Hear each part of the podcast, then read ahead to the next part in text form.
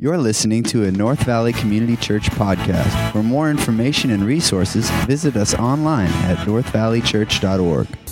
Good morning, North Valley. Was that not some amazing worship or what? Woo! All right, well, we are still in this series, Love and Marriage, 11 week study through the book of Song of Songs. We are in week nine today, The Art of Romance.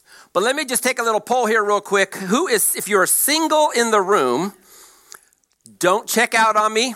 You're going to get some of the best premarital wisdom from the Word of God. And if you're married in the room, you're about to get some more. Ninth week in a row of some great wisdom from Song of Songs, from Solomon, from the Word of God.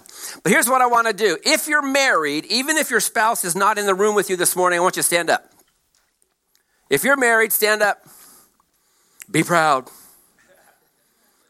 All right, look at all that. All right, for those of you sitting, your time will come. All right, so here's what we're going to do. I want you to sit down, married people. If you've been married, no, no, no, no, no, wait. If you've been married less a year or less. All right, sit down if you've been married five years or less. Okay, a couple newlyweds still over here. All right. 10 years or less, please sit down. Oh, okay. 20 years or less. Uh oh. Still standing. What do we got? Four? Four couples over here? Oh, more than that? Okay. 25 years or less. Please sit down. Wow. 30 years or less. Oh, 35 years. Uh, we got two left. 36 years. 37, 38, 39, 40. Oh, round of applause for this couple, right? How many years? How many? 50 years married. The rest of y'all, when you struggle in your marriage, you go talk to them right there. 50 years. This coming September 22nd, Dina and I will be celebrating our 28th wedding anniversary. I think I got a picture for you. I got a picture for you. Aw. Look at Dina's makeup. Ain't that a trip? Dina's parents were married 42 years up until my mother in law passed away about eight years ago. We got a picture of them too. 42 years. My parents, who will be listening to this later on the podcast, love you, mom and dad, this last January 10th celebrated their 57th wedding anniversary. I got a picture up there for you. There's me, mom, papa. Yeah, round of applause. My, my, my, my, my dad still drives my mom crazy with his constant I love yous. Love you, mom and dad. Uh, many of you know that I'm also a pharmacist, and so I do drugs. I mean, I dispense drugs all week long, and um, I, my specialty is diabetes care. I'm a, I'm a clinical pharmacist, and um, I was just sitting with one of my patients, uh, crying with her, praying with her. She had just lost her husband of 64 years. You know what she said? I am so lost. Herbert and Zelmyra Fisher found them in the Guinness Book of World Records, longest on earth known marriage. Best reason to be in the Guinness Book of World Records. This North Carolina couple went down in history for having the longest marriage 86 years, nine months, and 16 days. You got 36 more to go.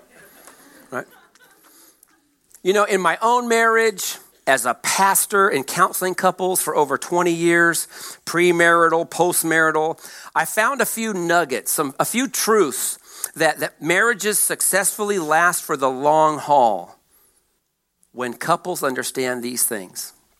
Like, they put holiness before happiness. They honor God by honoring their spouse, which will lead to more happiness when they understand that they need to stay present in the relationship. Be there, be there for each other, being together. when they understand this that nothing changes if nothing changes. That's tweetable right there. Tweet that. Your minds, your attitudes, your expectations, yourself. Nothing changes if nothing changes. When they understand things like love is a decision, it's not some feeling or emotion, it's a choice when they don't hold grudges or bring up the past. I love this quote that says, A perfect marriage is just two imperfect people who refuse to give up on each other. When they choose not to just go through stuff in life, but to grow through stuff in life. You hear what I'm saying? When they believe that the grass is not greener on the other side, the grass is greener where? Where you water it. They're intentional and they work hard at continually making themselves and their marriage and their sex life better. They passionately pursue their spouse. They passionately pursue each other. So we've been in this 11 week series, this study through the book of Song of Songs.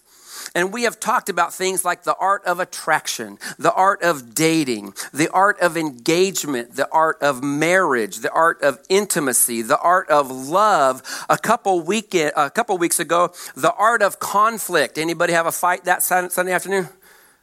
Okay, we had more in first service, I guess. Um, last Sunday, the art of resolution. Hopefully, the, the ones that fought the week before made up last Sunday. If you've missed any of these messages, I encourage you go online to northvalleychurch.org slash sermons or get the podcast through iTunes. Today, week nine, we land in Song of Songs, chapter seven. And so turn with me in your Bibles or go on your Bible app uh, to Song of Songs, chapter seven. And here's what we're going to see today. This is the take home truth right at the top of the message. Passionately pursue your spouse. Passionately pursue your spouse. Why do so many marriages lose their romance? The, the, heat of passion and all displays of tender giving seem to vanish, and then couples accept this as normal.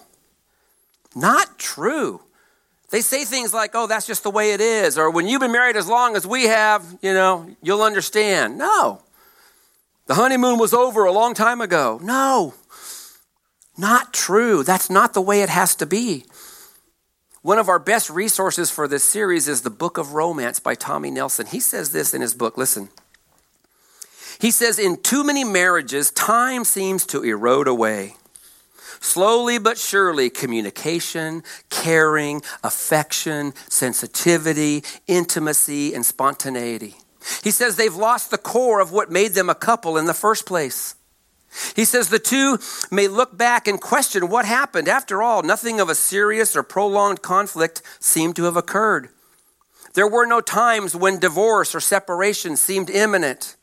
Rather, the two stopped turning toward each other and began turning away from each other to individual pursuits and interests and family matters at large or, or needs that seemed to, to uh, beckon their attention and care. He says they, they neglected the burning coals between them until their, their passion died out completely. Does marriage have to degenerate into such a sad state of affairs? No. No, he says. God has a much different desire for marriage. In God's plan, in his plan, the romance continues throughout the marriage. In fact, he says it builds and grows into a loving and passionate marriage that is even more wonderful in its latter stages than it was in the beginning. He says a marriage that cools and grows stale, listen, is not biblical. It is worldly wisdom that makes it acceptable. He says, rebel against such error. He says, many people recite vows to love, honor, and cherish a spouse, and then they proceed with their marriage without a good knowledge of how to keep them. Love must be shown, honor must be expressed, he says. Cherish is an attitude that must be displayed. Passionate marriages are so by design and intent. He ends that paragraph with romance is a discipline. It's a discipline. It's not just flowers and candy and jewelry. And most of you ladies are going, oh, yeah, sometimes it is. Um, but it's listening and helping, making eye contact when you talk, speaking gently. And for my wife, sitting down and watching Pacquiao fights, you know, things like that. As we talk about romance this morning, though, I wanted to have a good working definition. Here's the best definition on romance romance is expressing tender desire, keyword tender, to be with another person and making them feel special and valuable even when they don't deserve it. You're like, oh, Pastor Randy, the first part was great, but that last piece, even when they don't deserve it, passionately pursue your spouse. As we're going to see here in Solomon chapter 7, Solomon also wrote in Proverbs 30, he said this There are three things that amaze me. No, four things that I don't understand. He says how an eagle glides through the sky, how a snake slithers on a rock, how a ship navigates the ocean, and how a man loves a woman. That should have been our band jam today, huh? When a man loves a. Okay, I'm going to sing for you. So here we are, Song of Solomon, chapter 7. It's years later now, and they're back in the bedroom again. On their wedding night, if you remember a few weeks back, he started at the top of her head and he worked his way down. Here in chapter 7, he starts from her feet and he works his way up. And he says, starting in, in verse 1, How beautiful are your feet in sandals, O noble daughter. That's the key, guys. Tell your wife how great her feet look. No, I'm just kidding. But here, here the picture here is he's on his knees before her. He literally worshiped the ground she walked on. You see, back then it was customary then for a servant, when the, when the master or the mistress came into the palace, the servant would remove the shoes, their shoes, before they walked on all the fancy carpets in the palace. And the fact that she even had sandals, unlike slaves and the women in the harems, meant that he, he fully trusted her when he wasn't around. He didn't control her or confine her. She was completely trustworthy and honorable. He was proud of her. He goes on, moving up her body. Uh, second half of verse 1, verse 2 Your rounded thighs are like jewels, the work of a master hand. Your navel is a rounded bowl that never lacks mixed wine. Your belly is a heap of wheat encircled with lilies. Now, guys, I don't think we should ever describe our wife's belly as a heap of anything. But what he's doing here, he complicated what he alone knew to be true about his wife. And he focused on the positive, not on the flaws. She was still perfection in his eyes. Wine and wheat there, they're signs of harvest. He was complimenting her fruitfulness and her diligence, that she indeed was the crown of a proud husband. And then he goes on in verse 3 Your two breasts are like two fawns, twins of a gazelle. Sound familiar? He said the same thing on their wedding night. In other words, she is forever young in his eyes. The fire had definitely not gone out between these two. They were still acting like newlyweds. Now, I understand, you know, as we get older, certain things about sexual intimacy might change over time. Some aspects of lovemaking may take a little longer, for example, but every couple can maintain a desire for each other and a delight in each other, sexual or not. If, as a couple, each has a desire for and a delight in the other, you can experience that same forever young aspect of your sexual union, regardless of how old you are or what your body looks like. My parents are both, you saw their picture earlier, they're both 77 years of age. And I realize that, you know, some activities may not be, not, not be occurring still, but they still have this passionate desire for and delight in each other. My, I watch my dad, he still pursues my mom. He still says things like, Yo, mama gives me warmth in the winter and shade in the summer. They just heard that on the podcast. But may that be for every couple. Verses 4 and 5. He goes on, Your neck is like an ivory tower. Your eyes are pools in Heshbon by the gate of Bath-rabbim. Your nose is like a tower of Lebanon, which looks toward Damascus. Your head crowns you like Carmel, and your flowing locks are like purple. A king is held captive in the tresses. See, on their wedding night earlier, he referred to her neck, remember, as a tower of strength, and now it's an ivory tower. Great in strength, but now also in value and in purity. She stood tall and proud as his wife, this regal dignity about her. He saw holiness in her eyes. He, he saw her as pure. Nothing in her was tainted by guile or sin or guilt. He took refuge in her. The refreshment she gave to his soul and the delight that she provided after a hard day at work.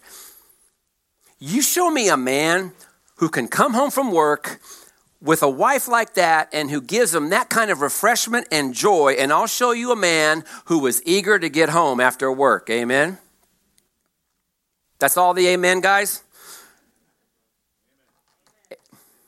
Mm hmm. Not this, you know. And look, and it says she had a nose for sniffing out trouble. That picture there is she looked out for him. Like no woman was going to get his attention or draw him away. No one could hurt him or his reputation. She was his lookout post. Man, I know Dina has been that for me. In over 20 years of ministry, there's no greater counsel than I've ever received than from my wife. In fact, I always say, isn't it amazing how sometimes the Holy Spirit sounds like your wife? And she's one of those wives, don't mess with my husband. Like she will protect me. He notes his wife's hair here was like a crown. Carmel, it's, it's pronounced there, was one of the most beautiful parts of Israel. Purple, meaning royalty. She was truly a queen, worthy of all times of, of wearing this royal crown. He saw her as being worthy of recognition as a righteous queen at all times. There's a reason that my wife, Dina, has a coffee mug at home that says Queen of Everything. Because she is. She's my queen. Husbands, treat your wife as the queen of your home. Be as totally captivated by her as he was captivated by his wife. He was the most powerful man in the world at the time, and his wife owned him. The strong woman beside the strong man. I remember when I was in seventh grade, three brothers, Richard, Randy, Ronnie. My older brother Richard was in ninth grade. I was in seventh. My little brother was in fifth grade. My mom had had this medical issue called a hiatal hernia. Some of you know what that is. And, and back in those days, they didn't have laser surgery and all of that. She had to go in, major surgery. They cut her whole body in half and opened her up and fixed this, tied her esophagus and everything together up here. And she came out of surgery. She was on the ventilator and for some reason her lungs filled up with water and she drowned. Literally flat line, code blue. Everybody came running and they revived her and she lived and all of that. You saw her picture. She's very much alive today. That shook my dad up so bad. Now, we were blessed to grow up in a home with a stay at home mom. My dad was a hardworking man, and Richard, Randy, Ronnie, and we were all boys. I mean, we were hooligans. And there were many times where, you know, wait till your father gets home, you know, or she was calling my dad, you know, when you get home, you got to spank him first and then him second. And, you know, never Randy because I was perfect. No, I'm just kidding. But that shook him up so bad. I remember this vividly as if it was yesterday. He came home, he sat us all three on the couch Richard, Randy, Ronnie. He told us what happened. We were we got emotional and upset and we're crying, but mom's okay. She's going to come home. She's going to be fine. And then he said, and things are going to change around here. He said, Your mama is my queen. And you're going to start behaving. And you're going to start doing your chores without asking. And you're going to do your homework without asking. And, and it did change. To this day, my mom is the queen. He spoils her rotten. There's a joke in my family Mima gets three votes on anything, you know?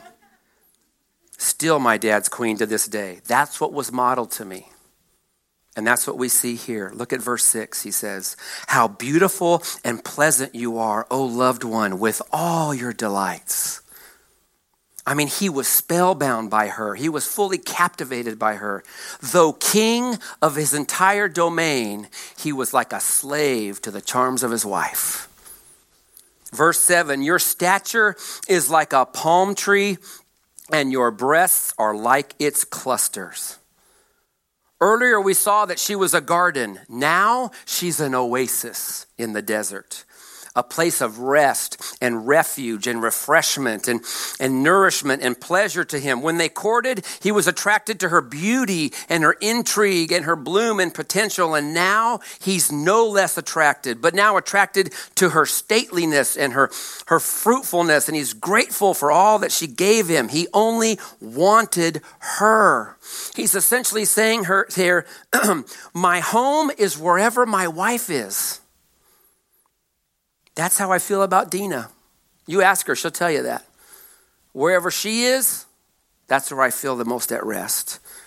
And so, how do we do this? How do we passionately pursue our spouse? Number one, passionately pursue your spouse with tender words. We saw here these whole seven, first seven verses, he's praising her.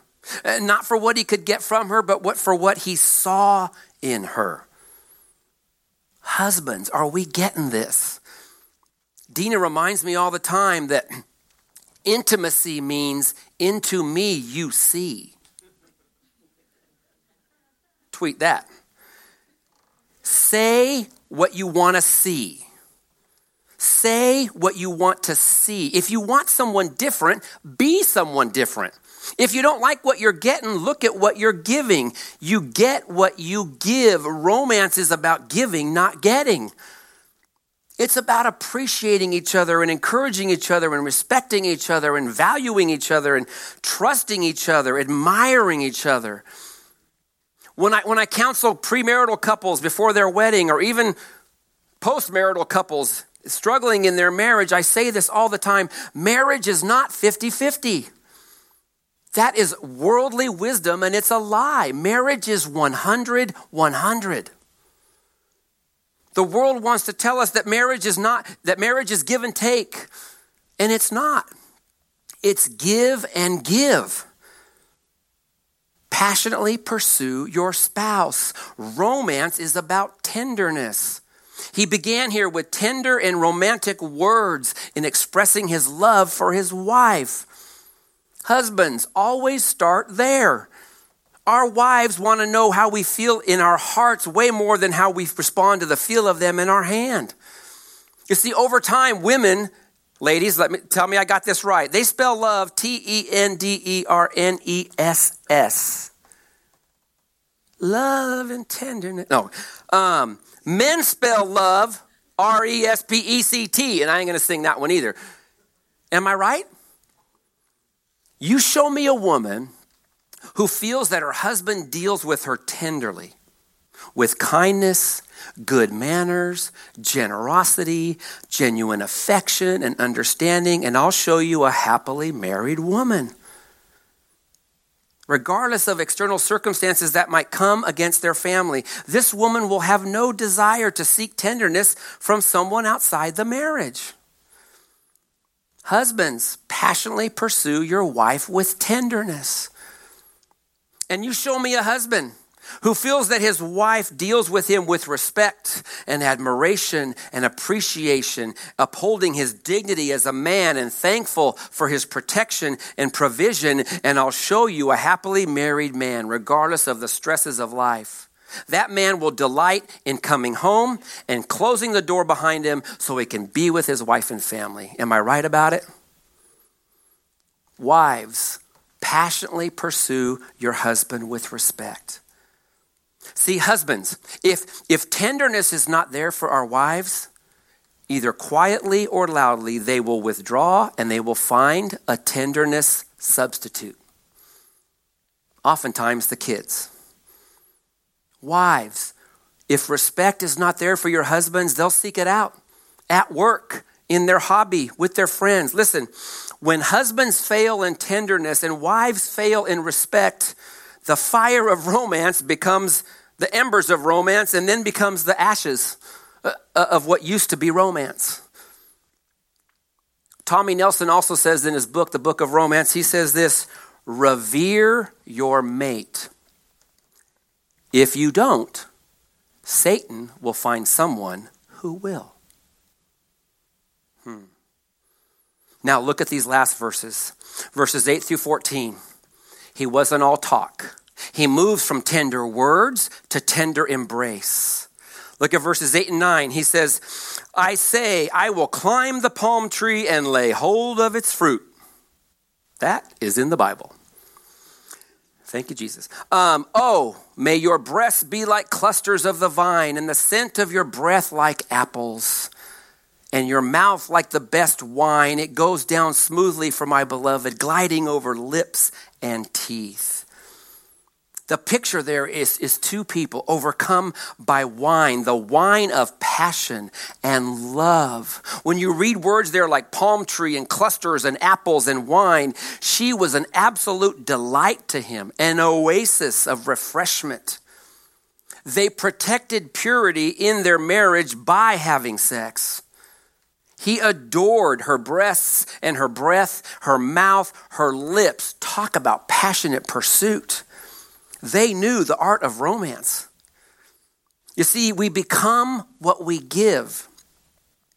He was ascribing to his wife the very traits that he himself most respected and desired to have in his own life.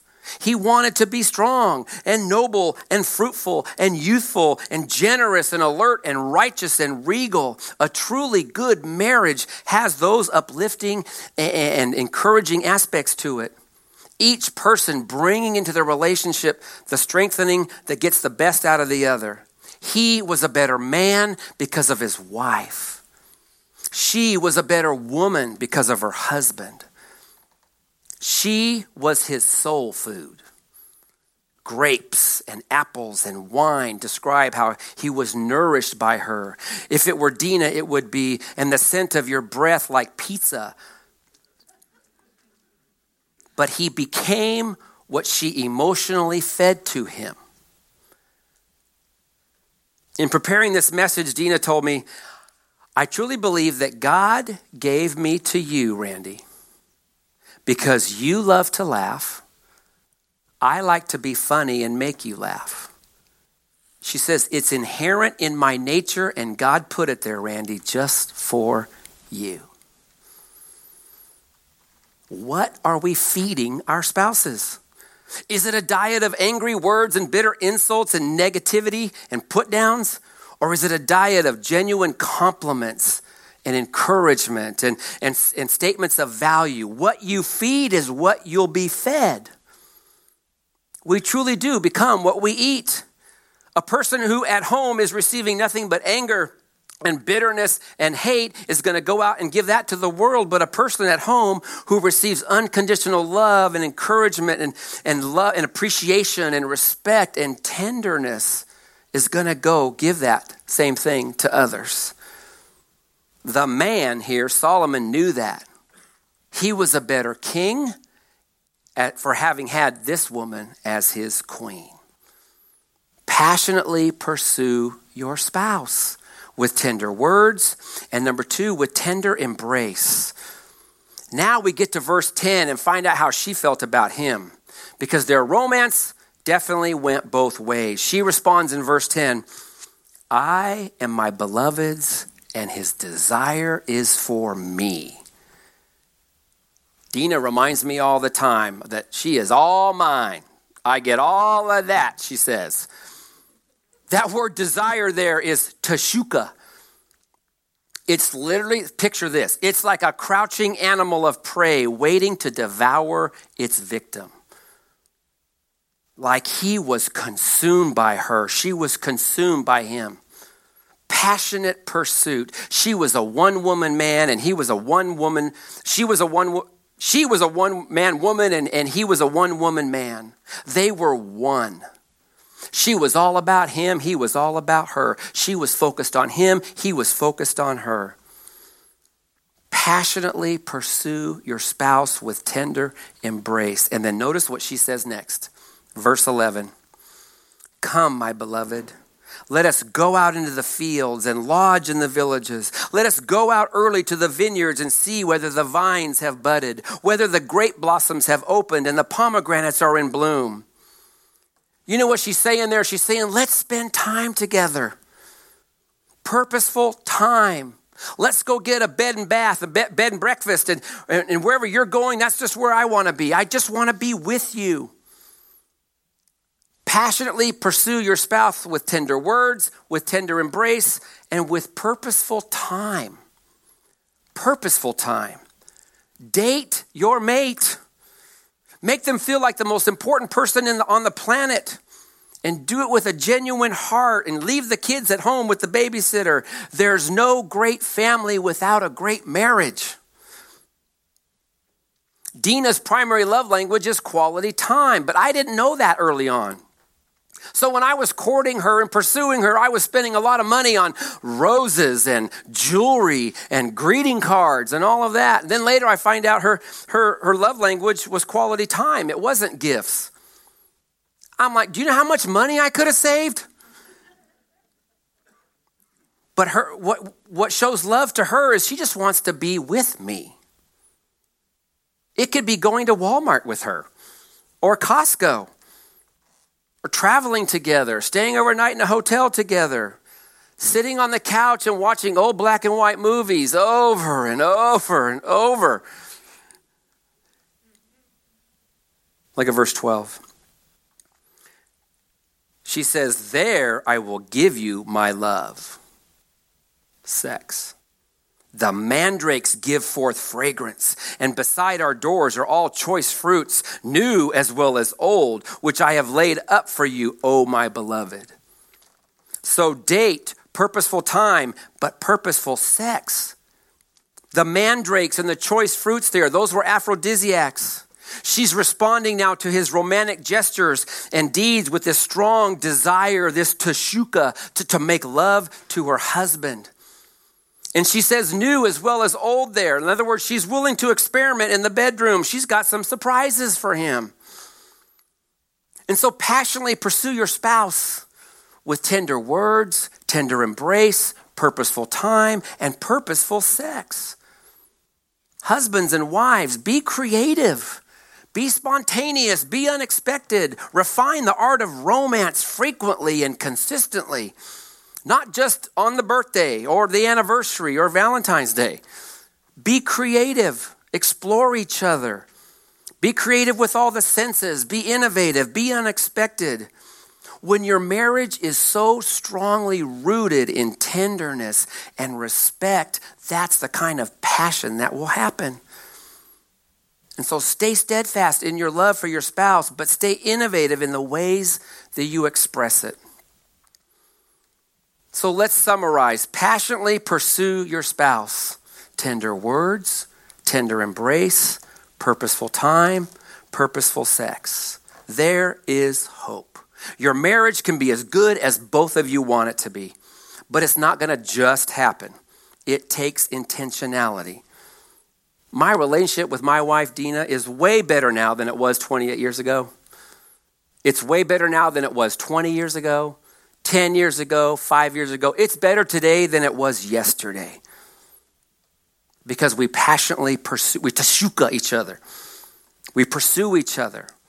28 years, we're looking forward to 60 more, 70 more, 80 more, however many more years the Lord gives us on this earth. Like Dale and Alice Rockey, who before she passed away just recently, they were the longest married couple who were still alive and together. Watch this. We're going Behind every great man on our way. is a greater Run woman, the so the saying goes. But these days, I gotta hang on. it's Dale who's the engine behind Alice's wheelchair. Better get your legs off. The Rockeys are each 99 years old. They met just after the turn of the last century as kids in the small town of Hemingford, Nebraska. I didn't pay much attention to him. really. Did you pay attention to her? Not especially. But by the time high school rolled around, Dale looking suave and Alice the picture of loveliness, things had changed a bit. Do you remember what your first date was? What you guys did? Went out on the hill and parked and looked at the town. You went and parked on your first date? Oh, yes. Through Christ our Lord. Amen. Alice was a good Catholic girl, so no kissing and telling here. Suffice it to say that as soon as Dale turned 18, he popped the question. How did you propose? I asked her if she had any money. They were married December 29th, 1933. Fred Astaire and Ginger Rogers were appearing in their very first movie together. FDR was in his first term as president, and Prohibition was just winding down. Had Prohibition been repealed in time for you guys to go buy a bottle of champagne somewhere? We couldn't afford that. Maybe a bottle of pop. By 1958, Dale and Alice were already toasting 25 years together. They were still laughing after 40 years in 1973. Pretty good looking couple. They've now made it 81 years. Is there a, a secret to how you guys have stayed together for so long? Uh-huh. What's that? I always let him have my way. You always let him have your way. Very good. this year's longest married couple. It's such an achievement, the faith based group Worldwide Marriage Encounter crowned the Rockeys the longest married couple of 2015. The Rockeys were picked from nearly 400 married couples, most nominated by friends and family. 1939, 75 years. Dick and Diane Baumbach thought their marriage of 48 years was long until they founded the Longest Marriage Project five years ago. When we saw 83 years, 79 years, it was wow. They don't claim the honor is official, but they hope couples like Dale and Alice serve as a reminder of what a lifelong commitment can look like. Is there a common thread that runs through marriages that last seven and eight decades? Yes. Yes. What's that? They do things together, enjoying things together by compromising and having patience with each other, I think. Well, 11. Dale and Alice have five sons, including Tom, now 76. Two for two. He and his wife Sandy, married 50 years, by the way, visit Dale and Alice at this skilled care facility outside of Kansas City. This has been a busy day. Alice's health demanded she come here, but Dale didn't have to. He got himself admitted because being together turned out to be the best medicine of all. Once Dale came, you know, and got moved in, Alice's not only her spirits but her health just improved. I mean, they need to be together. And maybe in the end, that need for another person is the real secret of wedded bliss. What a wonderful ride we've had. After 81 years, Dale and Alice don't want for much, except more time, hand in hand. It does sound like a long time, doesn't Yeah. well, it has been a good long time. Wow. Passionately pursue your spouse. Next Sunday, don't miss week 10 of Love and Marriage, The Art of Deepening with Pastor Ryan. When we're going to see in chapter 8, the woman says, Set me as a seal upon your heart, as a seal upon your arm. For love is as strong as death. Jealousy is fierce as the grave. It, its flashes are flashes of fire, the very flame of the Lord. She says, Many waters cannot quench love, nor, nor can neither floods drown it. If a man offered for love all the wealth of his house, he would be utterly despised. She's saying, I am yours and you are mine forever. And our best example is God Himself. Paul writes in Ephesians chapter 2 But God, being rich in mercy, because of the great love which He loved us, even when we were dead in our trespasses, made us alive together with Christ.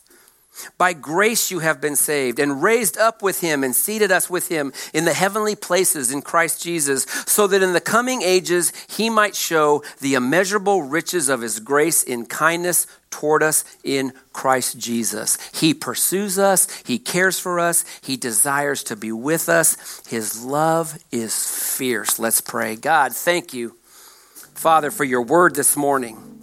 Thank you for this example from Solomon and his bride. Lord, help us to, to pursue our spouses with tender words and tender embrace and, and purposeful time and purposeful sex. God, thank you for this message from your word, your truth. God, I pray that it would sink deep into our relationships with our mates. In Jesus' name I pray. Amen. Thank you for listening. To become a supporter of North Valley Community Church, give online today at northvalleychurch.org.